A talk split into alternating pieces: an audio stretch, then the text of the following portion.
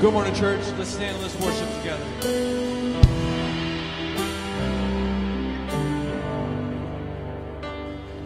The weapon may be formed, but it won't prosper.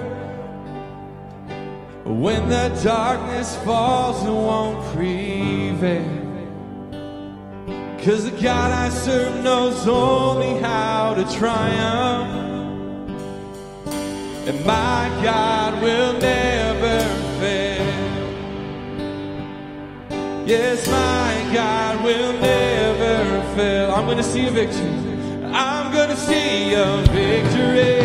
I'm going to see a victory. For the battle belongs to you, Lord. And I'm going to see a victory.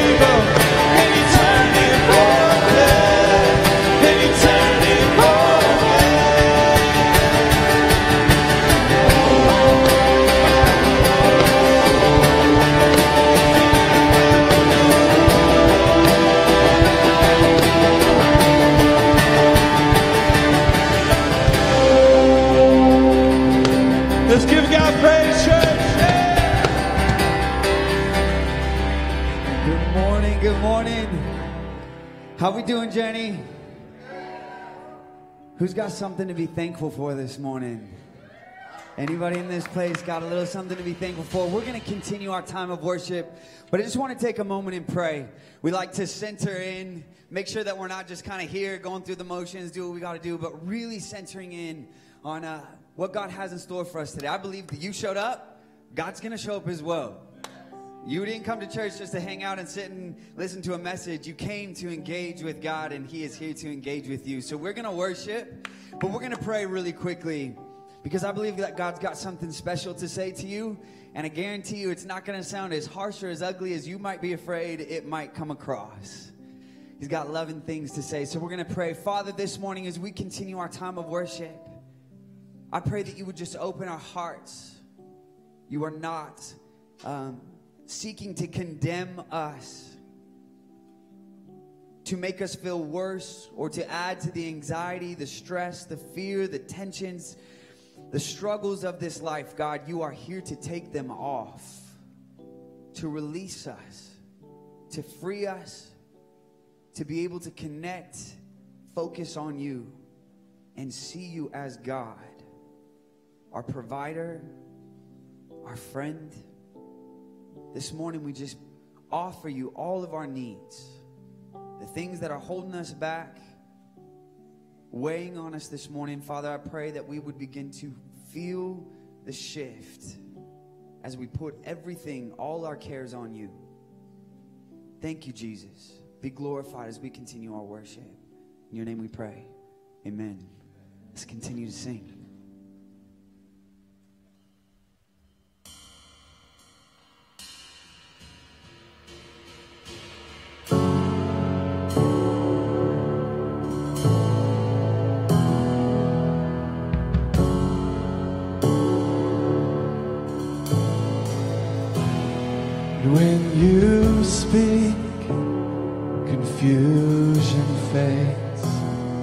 just a word. And suddenly I'm not afraid, cause when you speak, freedom reigns. there is hope. In every single word you say, and I don't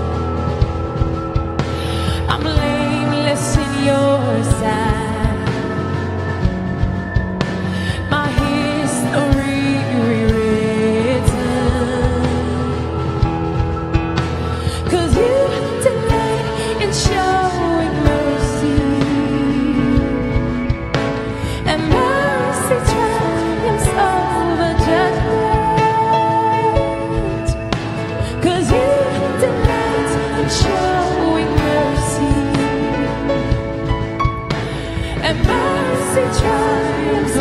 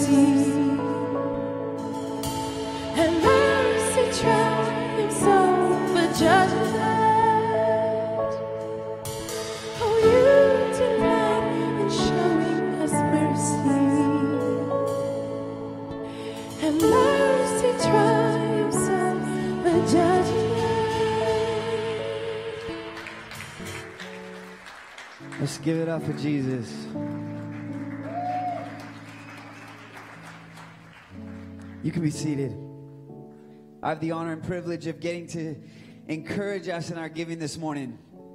And it's something that uh, as a, a staff, we started praying through because when you have an hour and a half with folks, you want to make sure that every minute counts. You know, you, you only got this, this is all we got. We don't want to waste any time. But we really felt like there was something important to be said about making an intentional time uh, to just talk about um, things that God values, that Jesus spends a lot of time talking about. And I think it's important because what we've decided, what we believe as a church, is that a generous church is a healthy church. Generous people are healthy people. When we know where our value system lies, what matters to us, um, you start to see the outworking of God take place. And a verse that we use all the time to describe this is Second Corinthians 9, 6, and 8 through 8. And it says, Remember this whoever sows sparingly will, re- will also reap sparingly, and whoever sows generously will also reap generously. Each of you should give what you have decided in your heart to give, not reluctantly or under compulsion, for God loves a cheerful giver. And we hear a verse like this, and, and I think there's a, there's a certain level of familiarity that comes when we read verses. If you ever heard a giving message, you probably have heard that verse. How many know what I'm talking about? You hear the verse, you can shake your head. You're like, yep, okay, good, yep. Showing, reaping, yep, yep. I mean, we, you know, we put our own spin on it. And you like, maybe you call it karma, so you get out what you put in. But what I love about this is when this was being written, this was to a culture. This was during a time um, where agriculture was actually a lifestyle. It was it was necessary for daily life. And so when when an agricultural uh, picture is used to describe our giving and our lifestyle, for us, we can be completely disconnected from it. Because how many of you guys uh, sow your own crops in here? Yeah, that's what I thought. Me either. Me either. We don't this this has a very limited ability to connect with us personally because you read a verse like this and this is so detached from the way that we do life a lot of times. But what I love about this and what I think is cool is it's an understanding that we live in a world that says, what I take, I keep, I gain, and then I take more and I keep and I gain more. And that's how I grow uh, financially where I need to be, or that's how I grow to, to what I need to do, be able to take care of myself. And this idea of sowing is the exact opposite because who knows when you sow a crop, you don't get more crop than what you sowed. You, if I put in four seeds into the ground, I may get less than that, but I'm sure as heck not going to get more than that. And I think the beauty of this is God is showing us that in our generosity, in our hearts, you can't outgive God because it's the only place that you sow and then you end up reaping more than what you actually sowed, more seeds. It doesn't make sense. Suddenly, I am reaping more than what I put out. I put out 100 seeds. Why do I have a crop of 200? Like, this doesn't make sense, but this is the way of the kingdom. And in a world that is all about taking and getting ours, we want to be a light in this world that says we are those who are open handed and generous. We will continue to live this way because I believe with all of my heart, like I said at the beginning, that a generous church is a healthy church. A generous people is a healthy people. So we're going to pray over our, our giving. As the ushers come, we're going to get ready not out of compulsion. But let's believe for God to do some incredible things through our giving. God, I just pray for this moment. It's part of our weekly service, and we do this stuff all the time. But Father, I pray that it would just, you would bring back to light the purpose, the meaning, the intention, and, and the importance of why you ask specific things of us. God, I pray that we would begin to see the fruit of these things lived out in our lives. God, that we would have the opportunity to grow in, in intimacy and relationship with you as we choose to live things out the way that you designed it. We live out your recipe and suddenly it's gonna life is gonna start to taste the way you intended it to. So, Father, we put things in your hands and we trust you to do what only you can do to multiply. We thank you, Father. Be glorified. In Jesus' name we pray. Amen. Ladies, the ushers take the offering. Bianca's going to come and join us to give some Good announcements. Good morning, church. How's everybody doing this morning? Good. All right. I got a lot of announcements, so I'm just going to take a stretch before I start. Fifth and sixth grade, if you are here, you are dismissed to your room your room like you're in trouble, um, to the other building. That's where your class is. I'm sure they've got some extra Halloween candy that they're going to be giving you. Sorry, parents. It's the only way to keep them happy. Um, first announcement that I have every single Wednesday for the past couple months, we've been doing what we call a Family Connect night. How many of y'all have been able to make it out to the Family Connect nights? Yes! They've been so great. A time for us to kind of put aside during our week and just, it's almost like, I don't really play video games, but I think that there's this one game where there's like these arrows, and like when you hit the arrows, it like makes you go a little faster. Does everybody know who plays video? I don't know what it is, but anyway, um, it's like a little recharge in the middle of your week just to get you going so you can continue going. It's been an awesome time. This week is actually going to be our last for the season. Not forever, but for the season. We understand that holidays are coming up and your time is pressed. You're going to be doing all kinds of stuff. So we want to kind of give you space during the holiday times to do what you need to do.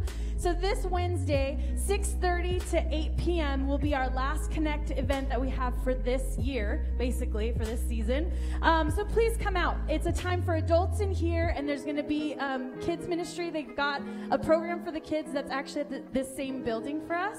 Um, and at the same time, simultaneously, the teenagers get to be at another building. So if you're a parent of a teenager, that is like the biggest blessing of life, right? That you get a little space. But they have it going on in our north building from 6:30 to 8 as well. They will not be taking a break, so they'll continue afterwards. You can continue to bring your kids on Wednesday nights there. Um, also, we have on the 20th of 20th of November, which is going to be the following week, maybe? Yes. So we're like, no, no more Connect nights, but tricked ya. We're going to do a family potluck dinner. So it's not going to be a Connect event, but please bring some food and let's just have a Thanksgiving dinner together. We love calling our community here at Journey family. And so families eat Thanksgiving dinner together. And this is going to be a fun time for us to kind of get together, eat, talk. It's for all ages. Bring your kids. Like it's going to be an awesome time. That will be November 20th from at 6:30. Um, Secondly, or thirdly, or fourthly, can't remember, um, we have an amazing opportunity to be able to um, serve internationally this year. There is a Romanian missions trip that we are putting together. Today, they're going to have an information meeting. Uh, right after this service, right up those stairs to the loft that's in the collective.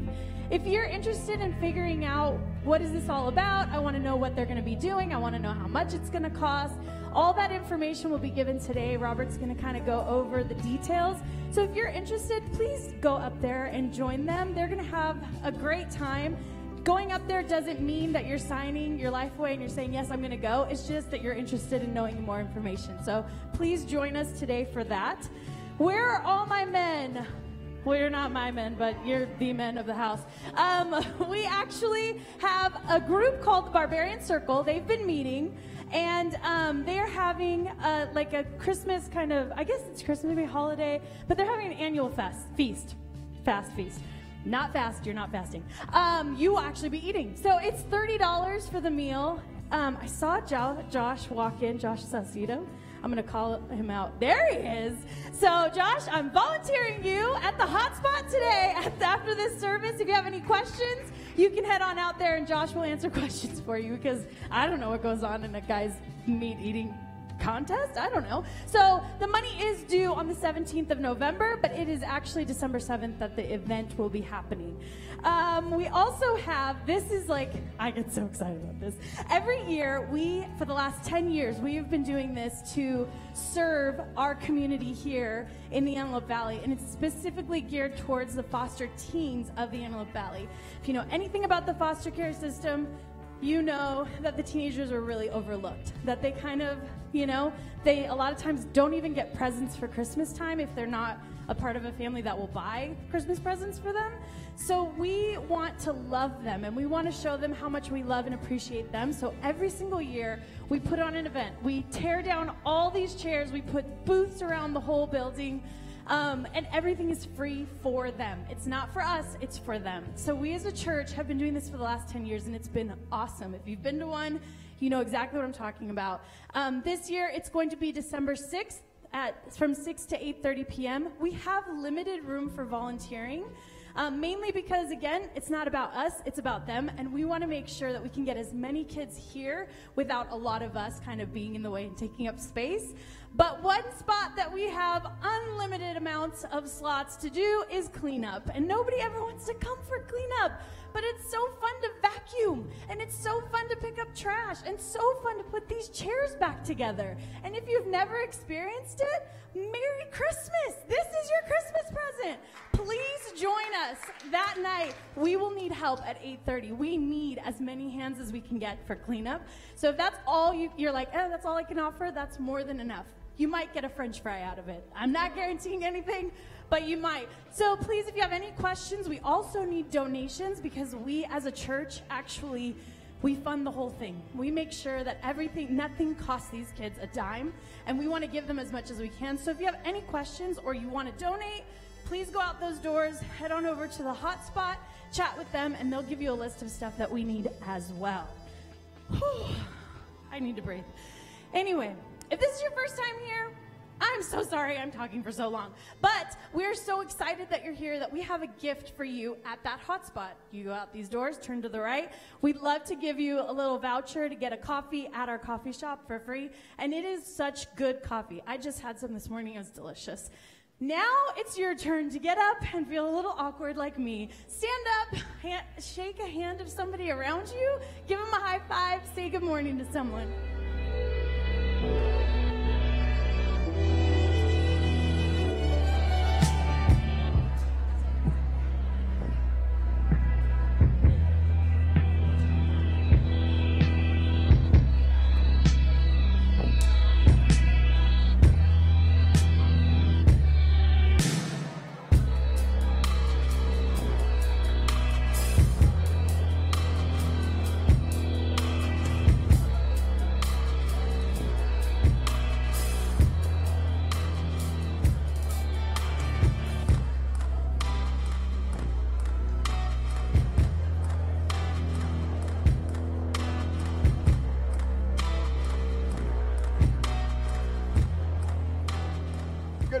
everybody. Have a seat. It's time to keep rolling. I'm Dave. I'm one of the pastors here, and I'm excited about this weekend. Let me just um, say, first of all, it's a holiday weekend for a really important reason. It's Veterans Weekend, and so we want to take this time. And I know it's uh, it's Thanksgiving. We're going to come back to that. You can warm them up because you're going to need them in a minute. Because what we want to do is we want to pause I, I love how they actually have the calendar set so that veterans celebration, veterans, you know, kind of weekend happens um, in the same season as Thanksgiving because it's a natural place where we take a moment and pause and just think about what it is that we get to celebrate as people who live in America. The greatest country in the world, in my, in, in my consideration anyway, as far as I can see. But um, I would just say this. These are people who have risked life and limb so that we can continue to live in a, in a crazy, chaotic world. You know, it's really, really tough to have a place where, you know, we can feel safe without people who stand to protect our freedoms. And so I wanted to say to you, you veterans, if you're here today, would you do me a favor? I don't want to embarrass you, but would you mind standing just so we can say thank you? Our veterans this morning? Come on, guys. Well done. Thank you. God bless you guys. Thank you. You can be seated. We know that in our world that veterans are some of the leading people who would, if, if it comes to depression and suicide, they're experiencing these record amounts of uh, suicide and, and difficulty returning to life in, in just kind of the c- civilian world after serving. And there are so many things that are just kind of working against them. But but I just am so grateful we have things like Point Man Ministries, and I see George here this morning. George Palermo is a friend of ours from way back. He has moved away now, but he was part of our original team that they came and they started Point Man International, directed it right here, and now Glenn has taken up the, the charge, and they serve veterans in our community, and they meet weekly, and these two guys, just raise your hand so that if anybody had a question, they can see you. These guys are being part of that.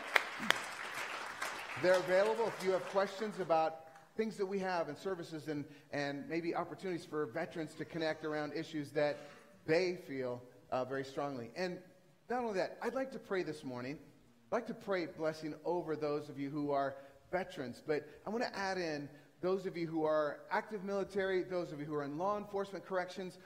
We live in a world that more than ever needs structure in its craziness, and everything is pushing against the fact that we need a society with rules an organization. And I know how difficult it can feel to be a person who is trying to stand for things that, that matter and feel like, man, the world is just kind of pushing in every direction against what is sound or sometimes safe. I want to pray for these people because they're put in a very precarious position to keep our world less chaotic. So, can we just pray over our veterans and those who are serving us in these ways? God, as we come right now I just want to pause. I want to acknowledge the fact that the very fact that I'm standing here today proclaiming Jesus is because we have had people who've given life and limb so, that we have that freedom. We don't take it lightly. It's easy to forget what it is that we have, but God, we, we pause specifically today. Just think of our veterans and all those who have and we're not warring people. We are peace loving people. We know what it means, Lord God, to celebrate and to love peace. And we know that it comes at a very high price. So we want to ask you, God, just, just grace our veterans today. Grace those in military service, those in law enforcement, those who, who have to take a position to stand against things that would be uh, just cause us greater brokenness and chaos as a society. That, Lord, that you would give them wisdom. You would give them grace. You would give them care and understanding of how vital their role is, as well as how it's ordained by you. These, this in scriptures, everyone in authority, it's been given by God. So they would use that authority for good. And that you would just grace them with the ability, ability to have just to sense things and see things and know things. And then, Lord God, to stand and do their duty with diligence and character and integrity. And we thank you, Lord, for that. Today we pray your blessing over them. Guide them and direct them. We ask it in Jesus' name. Amen. Amen. So thank you, veterans. And it's a time of thanksgiving. It's a time of celebrating what we have. And this past week, I had a bit of deja, deja vu. I don't know about you, but you know, some things are just triggers. This was one. As you might have known, I've been sick. Tyler covered me last weekend what, what happened is I got this um, nasty virus or whatever, and about six, seven, eight days in, I'm like, it's not going anywhere. What's going on? And immediately I start getting this panic sense because I've got these really sharp pains right here in my liver area where it just takes me directly back to a year or so ago when, when you know, I had that incredible, uh, they found that virus that had destroyed a large portion of my liver or was eating away at me. And anyway, I was feeling the same symptoms, and after a week of it not going away, and I'm like seven, eight days in, I'm like, I'm going to call the doctor. I was like, please call the doctor. Well, she was the one who said it. I didn't say it. And I just said, okay. Finally, like most dudes, it's like, I'm fine, I'm fine, I'm fine, until you're not. And then so I called. Got, the doctor wanted to see me. I went in and saw the doctor. And the next thing you know, because of my symptoms, the fevers, the aches, and all the other things that were going on, I'm back in the tube. How many of you know what the tube is? You ever got cat? And think about who Nero was. Nero was a guy who was basically a big time party guy. He was a wild and crazy guy, had numerous public affairs. He thought himself a great actor, so he put together a drama troupe and he would perform for people, and nobody dared not applaud because they were terrified for their life. They feared him. Basically, he bankrupted Rome. He spent over five times more money for gifts for his friends than what it cost to maintain the entire Roman army for a year. He ran it into the ground. He became insecure in his leadership because people began pointing out his flaws. So he began murdering anybody who got in his way or became an obstacle, including his own wife, his mother, and a brother in law, a stepbrother, I should say. In July of year 64, we know the great fire that broke out in Rome that torched 14 of the 17 districts of Rome. So the majority of Rome was burning. And some scholars and historians believe that Nero was responsible for it, but it's not proven, it's not clear, but as a way of covering the fact that he had bankrupted the country and got it into great trouble. And what Nero did with that is he deflected the blame from himself for the fire and all the damage that was going on to the religious sect, that group, that had started with a little group of 12 or so guys and had now grown to where it was literally popping up all over the Roman Empire, turning communities upside down. This little group called The Way, their leader was a man who they'd crucified named Jesus. And usually, when you get rid of the leader, when you cut off the head, the serpent dies. But they were saying, man, this one's it's like you slam a you know you slam a hammer on or a sledgehammer on a burning log, and the sparks just went everywhere, and it's getting worse. It's not getting better. So he turned the blame on the Christians, and then they began to torture them, kill them, martyr them by the thousands. Historian Tacitus describes these atrocities. He said, covered with the skins of beasts Christians were torn apart by dogs and perished, or they were nailed to crosses, or were doomed to the flames and burned alive to serve as nightly illumination when daylight had expired. And it was very well known and documented that Nero would use Christians as human torches to light his evening garden parties, literally running a beam right up through the backside of Christians dipping them in a, a flammable substance, lighting them in fire just as amusement and light. Folks, when we talk about what's going on in the Christian world, the brutality that was taking place right when Paul was writing this, it maybe gives us a little more a little more perspective about when Paul's talking about something that should bring worry and concern. How many of you are worried about walking out of here getting burned alive? fed to dogs, torn in half. How many of us have to stress over the fact that if we declare that we are followers of the way, our neighbors will turn us in and we will be publicly ridiculed. We will eventually be arrested and death will probably follow. How many of us have those kinds of stresses? No, but we have our own stresses. And eventually, the tension of the Roman leaders was so great that the Senate called them a declared him a public enemy, and he was run out of Rome, and he committed suicide at 30 years old. But this is the world, this is the climate, this is the leadership we find happening when Paul sits down to write what it means to follow Jesus in tense and difficult times.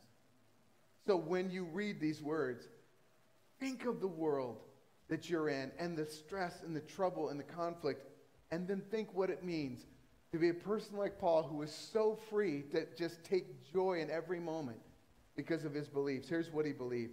He said in Roman, I'm sorry, Philippians chapter 4, verse 6. Don't worry about anything. Instead, pray about everything.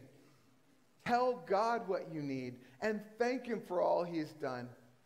Then you will experience God's peace, which exceeds everything we can understand. His peace will guard your hearts and minds as you live in Christ Jesus. Now, I want to break that down a minute because how do we live lives where we can be full of joy?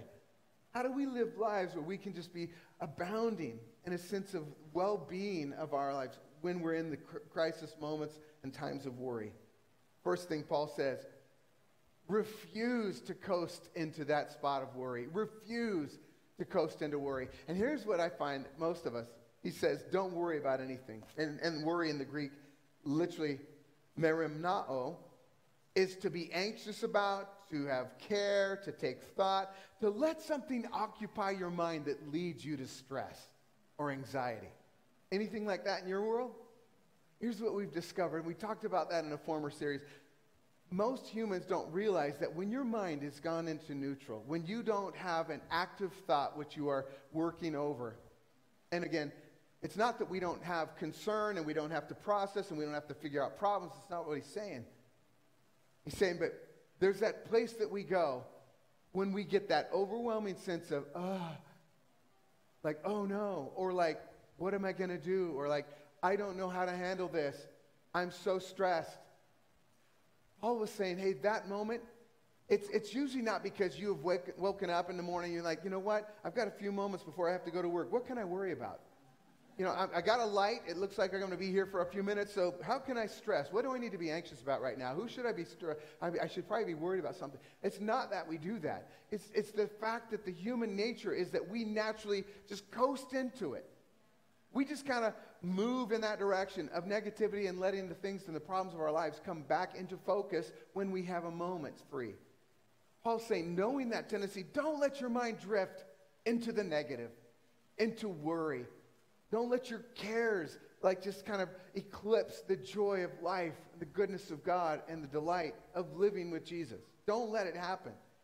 Don't worry about anything. We feel uneasy, upset, or stressed without even trying, we just coast there. And he's like, stop the drift of negativity. Stop it. Don't allow it. Don't allow that worry. And wait, he means, right, don't worry about the big things, right? I mean, just, just trust him. No, he means don't worry about anything. I looked it up in the Greek, and anything means anything. Don't, don't stress about it. When you worry about something, guess what happens? It gets bigger.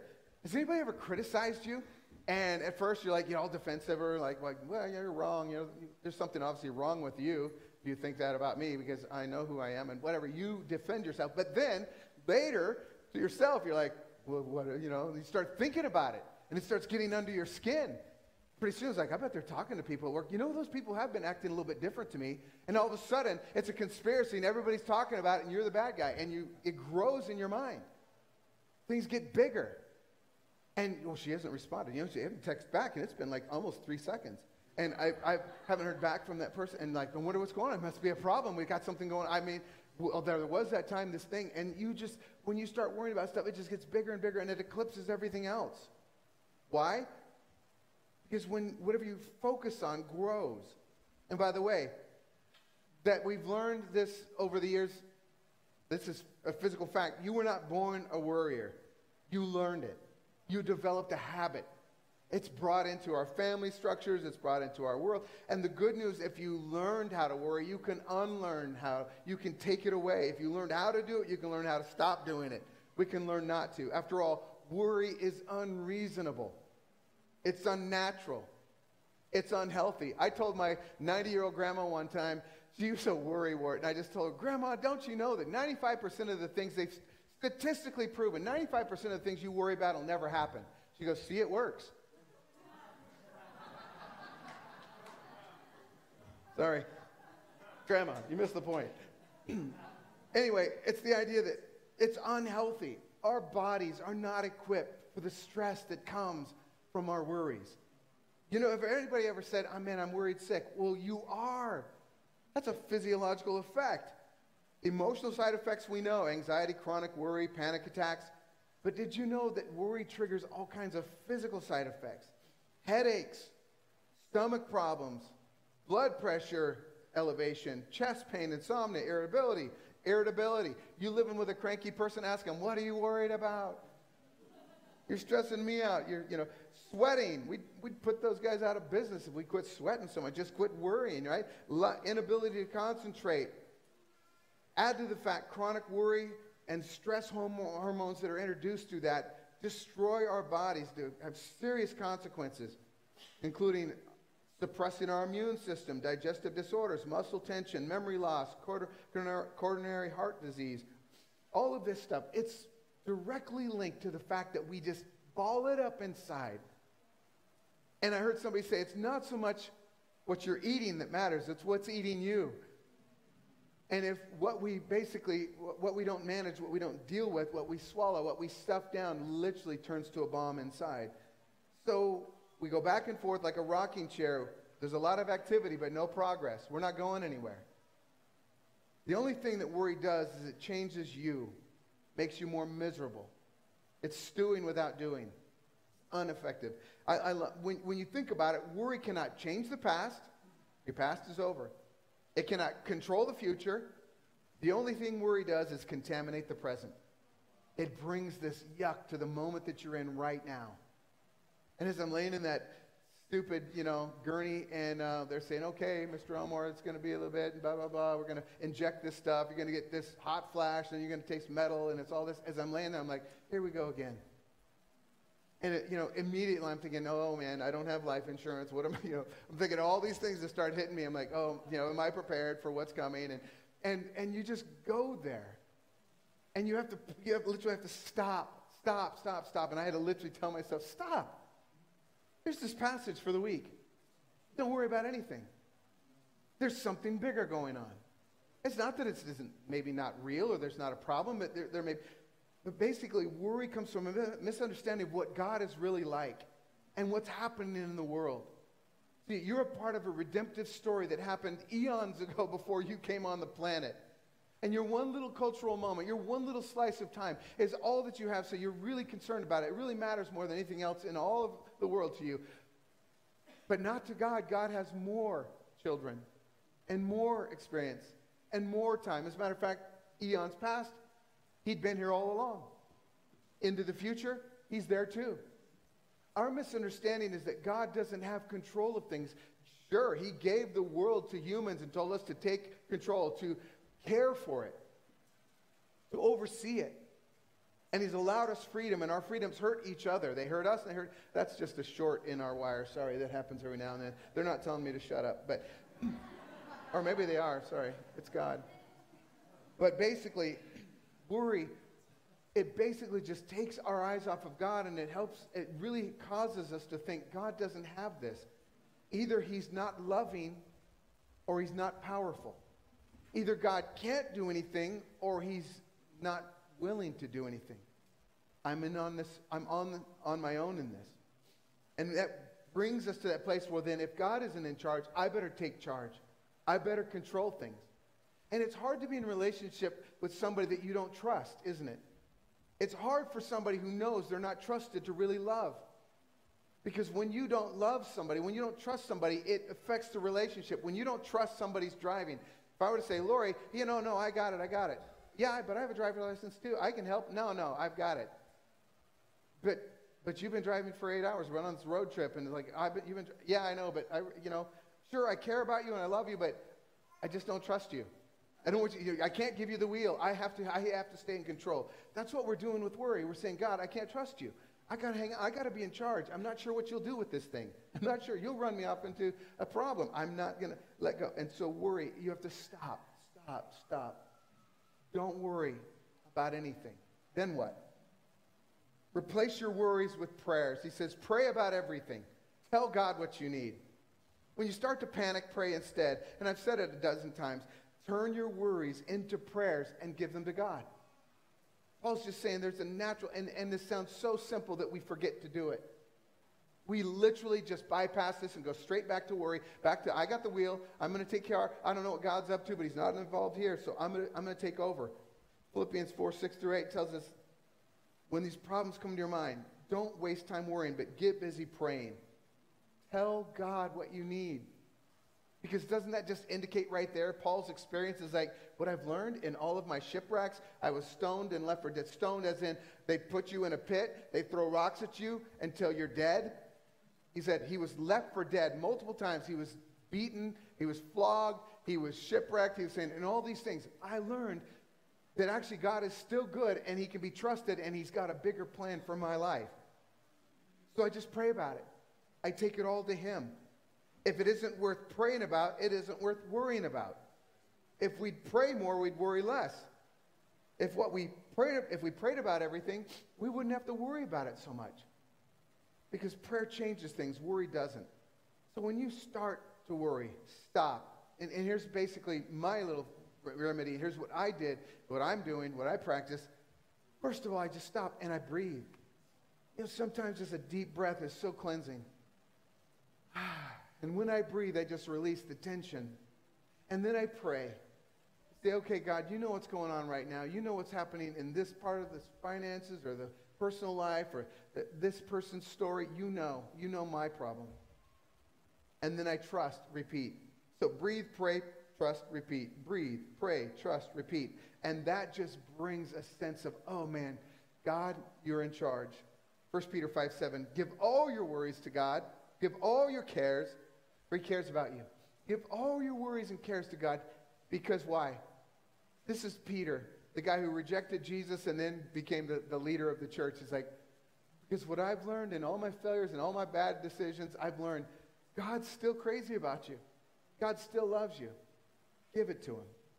Sometimes I wonder if some of my problems aren't just sometimes God's way of just reminding me that He's there and I need Him.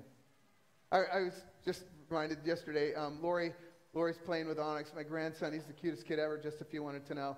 And they're playing, but what she'd do is, is she would pound on the floor and go, ah, like she's going to get him. And he's just, you know, and of course he wants to run and hold her, ha, ah, you know, this it's a game. You scare them and they hug you. It's a great game. I mean, this is, this, it works. And I've, I've tried it on my kids. And what I love though, when my kids were small, and there was something that scared them or something that worried, there's something that they weren't sure about, they weren't feeling well, man, that's the time they wanted to cuddle, they wanted to be close, they wanted to hold on. And I just can't help, I, I couldn't prove this theologically, but I just wonder sometimes if God just misses our desire just to draw close and just to get in tight and just to say, God, I need you and I, I care and I know you care about me, so I just want to sit in your lap for a minute. I just want to draw near. I just want to get my attention on the fact that you really are my Father and you care about me. I just, I just need a hug. I wonder if God doesn't sometimes just look at our problems as ways to allow us to draw near again. Next, remember to give thanks. Final and simple. Give thanks. Thank him for all he has done. First Thessalonians, another letter that Paul wrote, he said, rejoice always. In other words, man, just, just let your joy explode. Just be a joy explosion. Just always be quick to celebrate the good in the world. Be joy filled, right? Pray without ceasing, and then what? Give thanks in all circumstances. There it is again. Give thanks. For this is the will of God in Christ Jesus for you. Just give thanks.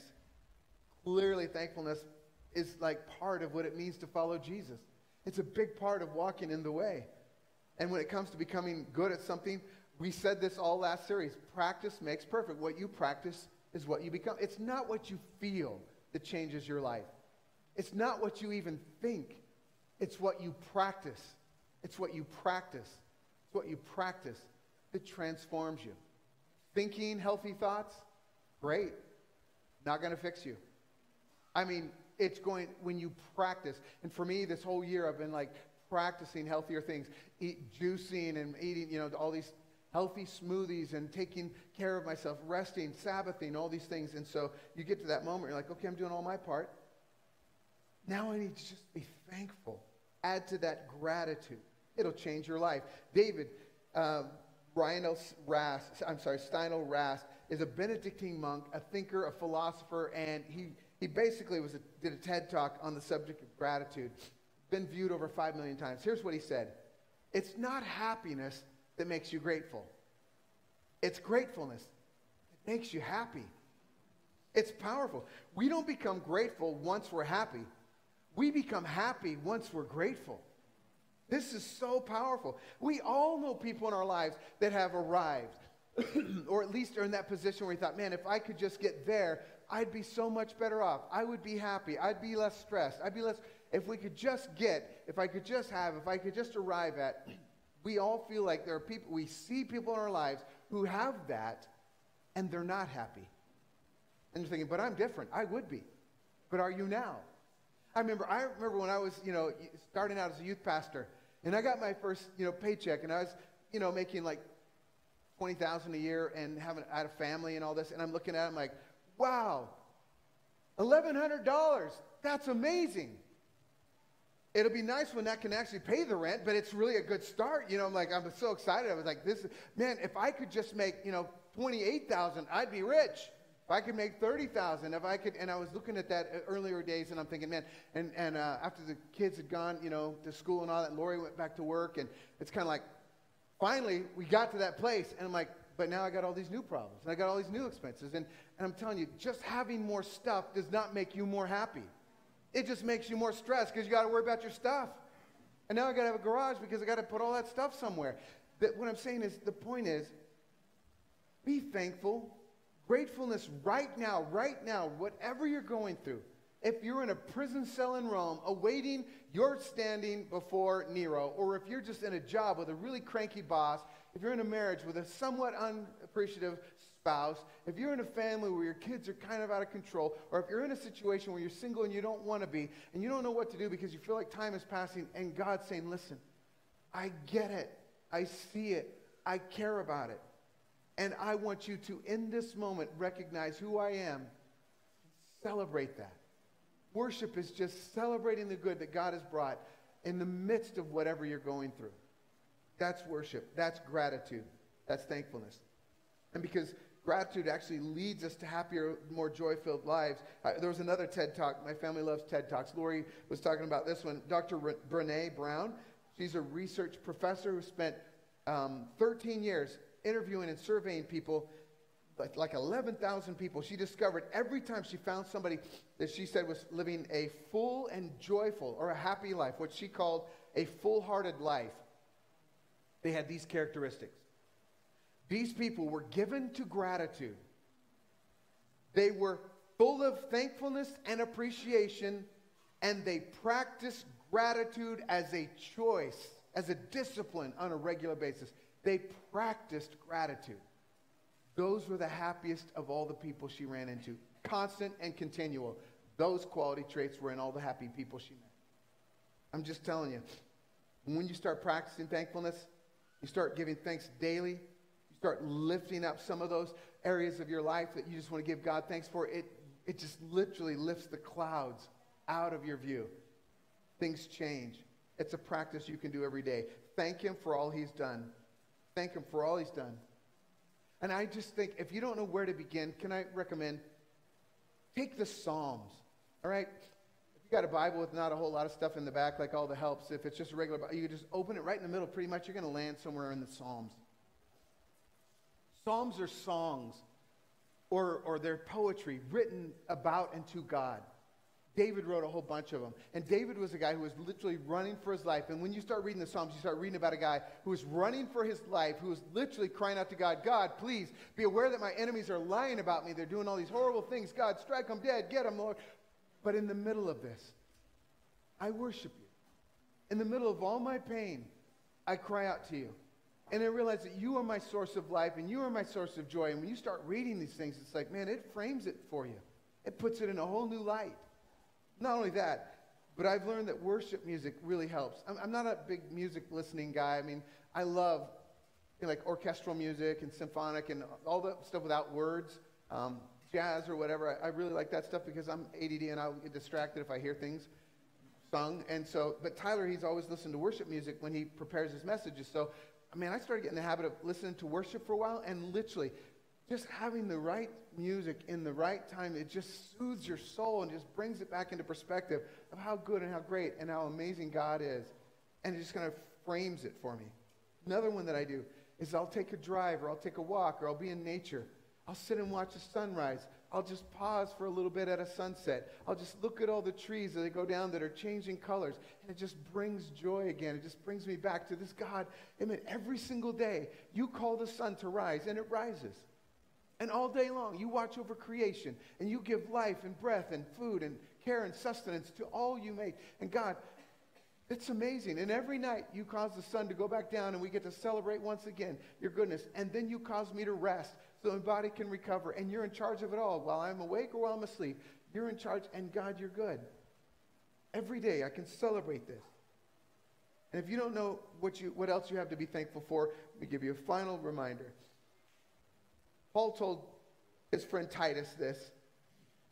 Letter to Titus, Paul says, When God our Savior revealed his kindness and love, he saved us, not because of the righteous things we had done, but because of his mercy, he washed away our sins.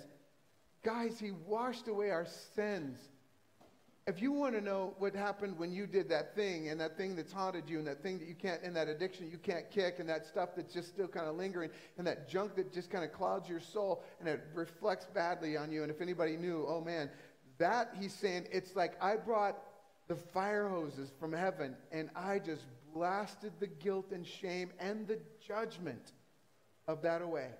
It's all been placed on Jesus, right? He washed our sins, giving us a new birth and a new life through the Holy Spirit. He generously poured out the Spirit upon us through Jesus Christ, our Savior.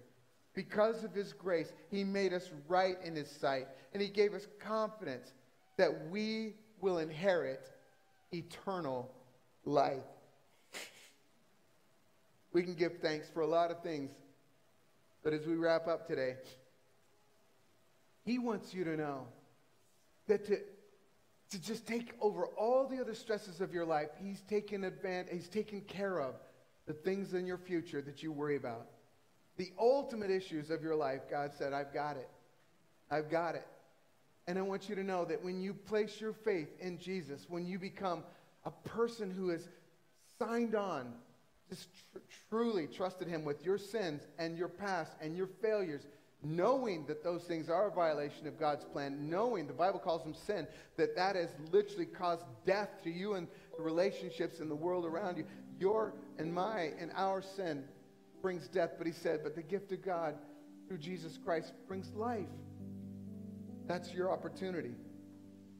In Christ, those who are in Christ, who abandon project self, I'm going to make myself good enough for God to like me. You abandon that and you just throw yourself in the mercy of God. He gives you forgiveness. He secures your past with God's, with Jesus' blood. It's been washed, you've been made new. He secures your present he pours His Holy Spirit in you that leads you and guides you and prompts you and encourages you and teaches you and counsels you. And He secures your future. He gives you forever in heaven. This is the story of our great God. It's what He's done. And Philippians 4 7 finishes that whole text we started with. If you do this, Stop worrying, start praying, start thanking. Guess what? You will experience God's peace, which exceeds anything you can understand. His peace will guard your hearts and minds as you live in Jesus Christ, in Christ Jesus. His peace will guard. It's a military term, it's literally one who posts a sentry to make sure things are kept the way they are meant to be. God says, when you treat, Paul's saying, when you live this way, that great God is going to post a sentry in your heart and mind that's going to help make sure that you stay continually in the presence, the care, and, and the faith of Jesus. I want to close today in prayer. And what I want to do is I want to practice this right here. As we close, I want you to bow your heads with me. And I just want you to take whatever it is that's taking your mind away from life and joy and relationship and health and happiness and all the good in this season. I want you to take that right now. And just as Paul said, I want you to give it to God. That Bi- the Bible talks about that word cast our cares. That literally means to throw them, to get rid of them in haste, to get disemburden yourself. So I just want you to picture yourself just like handing them to God. God, what it is right now in my mind is this, and here it is. So let's pray together. God, as we close, Every one of us has our stresses, our concerns, the things that weigh us, burden us, stress us. And today, in the world that we live in, there's more than, than usual amount of stress and worry with what's going on relationally, politically, spiritually, racially, morally, all these things. God, we got so much and we just want to realize that it's your world and you are in the driver's seat and we're partners with you. But God, we want to give you all our cares, our worries, our stresses right now. And I myself am handing you mine, God, as the rest of us do hand theirs. We invite you. We invite you in. folks, it's important that you name them between you and God, that you name them and you just call them. This is what I'm giving you. I'm giving you that relationship situation. You know I'm giving you this problem. I'm giving you that thing I did, that thing. And you just give it to Him. And some of you, what you need right now is more than anything, you feel prompted that you don't have a relationship with God and that you're learning, you're growing, you're open, but now today you feel prompted that it's time to step in faith in the direction of trusting God with your life. And it's it can be as simple as just making your first step. You don't have to know everything, but you are prompted and God is opening your heart, then here's your opportunity. You can do it with a prayer. Maybe just between us, you could just, these are the words, and you can use your own, but God, I just give you my life. I open my heart and my life to you. I ask you to come in. Forgive my sins, my trespasses, my failures. Do like the scripture said that when I open my heart to you, you come in and wash away my past. You wash away the guilt and the shame and the judgment. I won't face it because Jesus did. And I put my trust in you, and I ask you to fill me with your Holy Spirit, like Paul said, that I can now live a life rejoicing no matter what. Lead me, Lord God, and teach me to follow you. I place my faith in you in Jesus' name.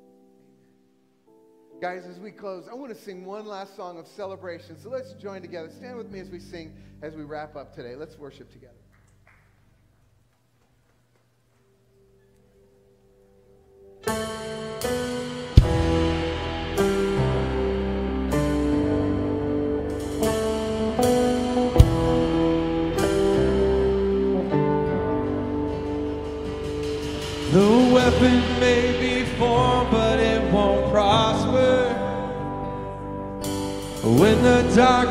falls, and won't prevail. Cause the God I serve knows all.